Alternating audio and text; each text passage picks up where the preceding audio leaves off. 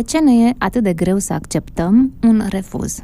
Încercăm să găsim un răspuns care să ne ajute alături de psihologul Anca Accente în tetatet. Cât de mult e normal să ne doară un refuz? Cât de durut e normal să ne doară, dar cât de mult e în regulă? Refuzul este de multe ori și respingere sau este perceput ca respingere din partea celuilalt. Practic, refuzul în sine este doar a spune nu la ceva. Însă respingerea înseamnă că tu ca persoană nu ești în regulă sau nu ești destul de valoroasă, iar acest lucru perceput de către persoana în cauză poate fi dureros din mai multe motive. Unul este predispoziția de a fi anxios, în general. Anxietatea socială, care vine cu teama de respingere, de abandon, teama de singurătate, rușine, sentimentul lipsei de valoare, Iată câteva ingrediente, să zic așa, ale acestei temeri cu care se confruntă persoanele cu anxietate. Și care resimt mai tare refuzul. Resimt mai tare refuzul și tind să interpreteze refuzul ca respingere sau ca o uh, lipsă de apreciere din partea celor din jur. Deci o luăm personal. Exact. Prea personal. Da.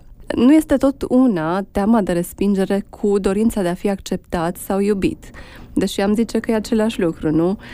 Totuși nu este așa, pentru că e normal să îți dorești să fii acceptat, iubit de către ceilalți, însă trebuie să diferențiem tristețea de a nu fi acceptat sau iubit, ceea ce este normal să simțim, sau pentru oricine este normal să simtă, de disperarea de a te vedea respins de toată lumea ca și cum nu ai fi valoros. Deci de a exagera și a generaliza acest lucru, de a face să, să fie într-o extremă negativă. Deci ar trebui să avem uh, grade diferite de suferință în fața diferitelor refuzuri, adică în toate refuzurile să ne afecteze la fel. Exact, sau să avem toleranță sau și să avem toleranță față de emoțiile negative, funcționale, tristețea pe care o resimțim atunci când uh, cineva ne respinge, în mod real, să spunem, acest lucru se poate întâmpla, poate poate fi funcțională, adică nu este în sine un pericol. Nu trebuie să ne temem de emoții negative ca și cum ele ne-ar perturba, dar cum reușim să facem asta e foarte interesant pentru că în primul rând, trebuie să conștientizăm faptul că e o situație temporară. Emoțiile tind să aibă aceeași intensitate pentru o perioadă scurtă de timp, după care funcționează alte mecanisme sau distragerea atenției sau intervine altceva în viața persoanei, astfel încât nu mai are aceeași intensitate. Însă percepția în acel moment în care persoana se confruntă cu aceste emoții este că ele vor dura poate chiar toată viața. De a generaliza extrem. Am întâlnit lucrul acesta foarte frecvent la persoanele cu anxietate socială și anume exprimarea temerii că toată viața vor fi respinși de către toată lumea sau nimeni nu-i va iubi, nimeni nu va nu îi va accepta așa cum sunt. Generalizarea de la un incident. De la un incident, de la percepția unui incident. Dar incidentul în sine nu spune clar că ești refuzat pe un anumit palier? Ba da, dar dacă persoana spune X m-a refuzat sau uh, m-a respins, deja înseamnă pe jumătate problema rezolvată însă nu își spune acel lucru, și, ci își spune, eu nu sunt valoros, trece direct la concluzii.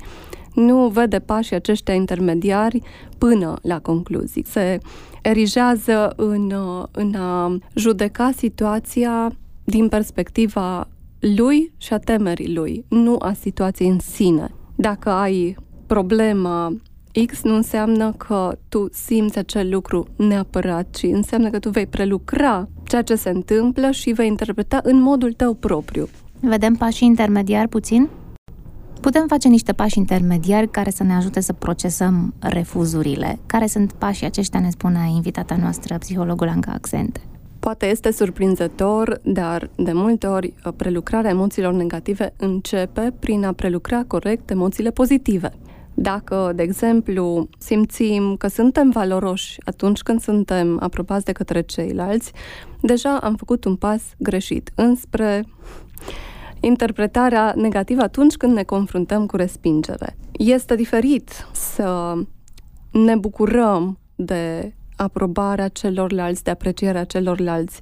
Este cu totul altceva să ne simțim valoroși pentru că alții ne prețuiesc. Ne prețuiesc 3 secunde. Nu ne prețuiesc atât de mult sau, cum să spun, nu se preocupă ceilalți sau nu sunt capabili să ne ofere în permanență dovezi că suntem valoroși, ci mai degrabă vor presupune că noi știm asta și ne vor trata ca atare, fără a mai aduce dovezi. Cu alte cuvinte, au încredere în noi, ceea ce este bine, însă noi ne gândim că nu putem să le acordăm această încredere, ci trebuie să ne aducă dovezi și lucrul acesta complică situația și devine o situație vulnerabilă pentru persoană. Și atunci cum facem cu emoțiile pozitive? Cum le procesăm? Să ne bucurăm de aprecierea lor fără să tragem concluzia că suntem valoroși din pricina aceasta. Și este din... un pas mic, dar foarte important. Poftim? Și atunci bazele convingerii că suntem valoroși le punem unde? Bazele convingerii că suntem valoroși, foarte interesant, sunt uh, simpla noastră existență. nu putem dovedi lucrul ăsta în niciun fel. Nu creștem întotdeauna cu senzația asta și de aceea este foarte dificil. Însă o persoană care se simte valoroasă nu, nici nu se gândește la asta. Nici nu-i trece prin minte faptul că ar putea să-și dovedească în mod pozitiv asta, nici nu-i trece prin minte că ar putea să pierdă, pierdă statutul acesta. Cum este ca și cum ai dovedi că ai uh, părul brunet. nu, nu trebuie. Dar când ești vulnerabil, cauți dovezi. Da, spuneam mai devreme că persoanele anxioase suportă mai greu un refuz, de orice fel, în general, mai mic, mai mare, mai important, mai puțin important, și persoanele care, uite, cum spui, nu se simt valoroase, asta probabil venind din educație, din, din felul în care a fost crescut. Din experiența anterioară, în special experiența timpurie, care ne face extrem de vulnerabili și fac reacțiile să fie extrem de iraționale. Adică trebuie să existe doar un mic stimul, un trigger, să apară tot tabloul, fără să conștientizăm de ce. Cum uh, realizezi că reacția ta e irațională, disproporționată? Acest lucru e foarte simplu dacă te gândești la ce a declanșat acele emoții și la cât de complexă este trăirea și profundă și intensă este trăirea emoțională, deja putem trage concluzia asta. Însă persoana care este cu această predispoziție spre anxietate socială nu va ști ce să facă următorul pas. De aceea este foarte important să conștientizeze, în primul rând, că există o disproporție și apoi să interpreteze situația adecvat, rațional. Adică, da, putem să ne simțim triști sau să simțim o frustrare, dar pe aceea trebuie să o tolerăm, va trece, nu, nu ne ține toată viața. Trece de la sine, pur și simplu? Trece Timpul și de la vindecă sine. tot? Trece și de la sine, ne gândim și la dezamăgiri. Tot ce ține de dezamăgire, în domeniul social și nu numai, vine dintr-o așteptare, anume faptul că proiectăm așteptări și dorim să se întâmple lucrurile într-un anumit fel. Și atunci de ce sunt oameni care spun m-a refuzat atunci, nu, nu-l uit și nu îl iert și nu mai vreau să am de-a face cu el? Hai că găsim răspunsul la întrebarea asta în câteva minute. Vorbim despre cât de greu e să accepti un refuz. Uneori disproporționat de afectați suntem de un refuz oarecare și ne dăm seama de lucrul acesta, spunea Ianca, evaluând stimulul și totodată reacția noastră. Și întrebarea era dacă timpul le vindecă pe toate să stăm liniștiți că trece în timp uh, emoția negativă. Dacă o tolerăm. Dacă nu o tolerăm, nu trece. Ce înseamnă Se o poate tolerăm? complica. Atunci când tolerezi, accepti faptul că ai acea emoție și că nu este ceva greșit să ai acea emoție. N-ai așteptarea să fii tot timpul fericit, o, să ai o stare de bine, ci uneori treci prin astfel de faze fără să amplifici, fără să întărești uh, acele emoții negative și fără să o bagi sub și să le perma- da, exact, și fără să le permanentizezi. Adică să le menții prin faptul că mereu te gândești la asta și aduci, încerci să aduci dovezi că este așa sau că nu este așa. E același lucru. Tu conversezi cu acele gânduri și prin asta le întărești, le aduci uh, mai multă forță, putere în mintea ta. Și desigur, reglarea așteptărilor, despre care spuneam că este foarte importantă, pornește de la ideea că nu trebuie să mă iubească toată lumea sau să mă accepte sau să mă admire toată lumea. Nu trebuie. Plus că uneori nu e vorba de iubire, e vorba de o evaluare care ni se face pe un anumit palier, poate profesional, poate social, sau superficial da, și da. acolo nu ne găsim locul sau nu ni-l uh, găsesc, uh, fac ceilalți sau credem asta, da. nu, nu e neapărat să se întâmple așa, însă atunci când vrem să schimbăm lucrul ăsta noi, adică să nu mai avem această teamă, ne confruntăm cu ea, ne gândim la implicațiile pe care le are și ne confruntăm în sensul că ne spunem, da, hai să spunem că această persoană sau acest grup de persoane mă resping cu totul. Ce fac? Supraviețuiesc? Pot să fac față la situația asta? Temporar, încă o dată. Nu este ceva cu care mă confrunt tot timpul, nu e ceva cu care se preocupă celălalt tot timpul. Eu și ceilalți trebuie să fim în echilibru, adică preocuparea de a ne păsa de ceilalți, să spun așa, trebuie să fie în acord cu grija față de propria persoană. Și acest lucru este în cazul tuturor și în cazul propriei persoane și a celorlalți. Dacă se întâmplă acest lucru, nu ne aflăm în pericolul de a ne teme, nu ne aflăm nici în pericolul de a emite semnale false. Și Sem- ranchiuna e un semn al procesării proaste a unui refuz? Poate fi. Pentru, Pentru că, că sunt oameni care peste da. mult timp tot nu trec peste un refuz al cuiva. Da, asta e depresie deja. Adică este, ne duce cu gândul la tristețe, pentru că furia este soră cu depresia. De aceea, identificarea momentului în care s-a întâmplat să se declanșeze această emoție negativă asociată cu respingerea e importantă pentru a ști dacă uh, Uh, este vorba despre o stare mai degrabă depresivă asociată cu singurătatea, cu gândurile ruminative care tot uh, revin, se derulează în minte, sau cu anxietatea care de obicei apare în confruntarea cu emoții, cu situații sociale specifice e diferit. Același stimul, reacții diferite. Sau lipsa unei reacții de acest gen. Nu toată lumea simte depresie sau anxietate când este rănit, să spun așa, sau când este respins. Putem Însă... da un exemplu în care ai impresia că ești respins pentru că ai primit un refuz oarecare. Sau pentru că ai interpretat greșit da. semnalele da. sociale.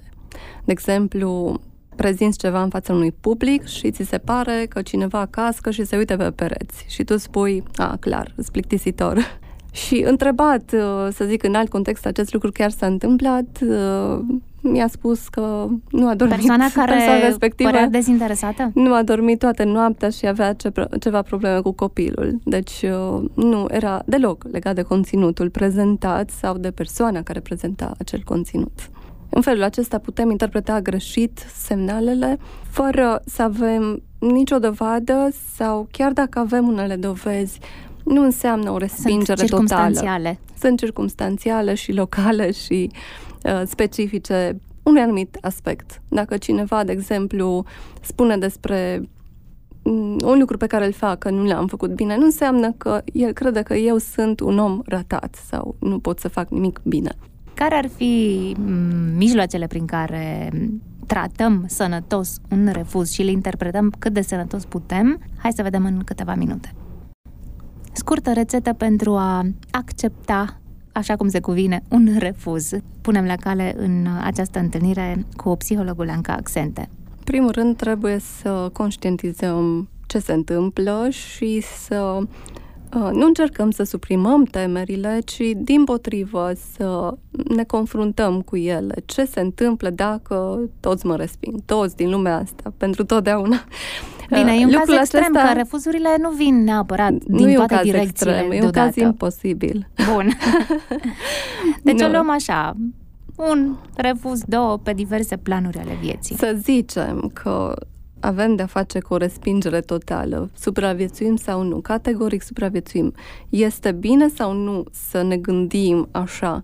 Depinde. Uneori uh, lucrul acesta sperie persoana că s-ar putea întâmpla, dar tocmai acesta este ridicolul situației, că nu se poate întâmpla ca toată lumea din toată sau în fiecare moment al vieții să ne respingă. Acest lucru e imposibil, dar noi avem resurse să facem față respingerii. Doi, este important să uh, nu legăm sentimentul propriei valori de situația de a fi respins chiar în mod real. 3.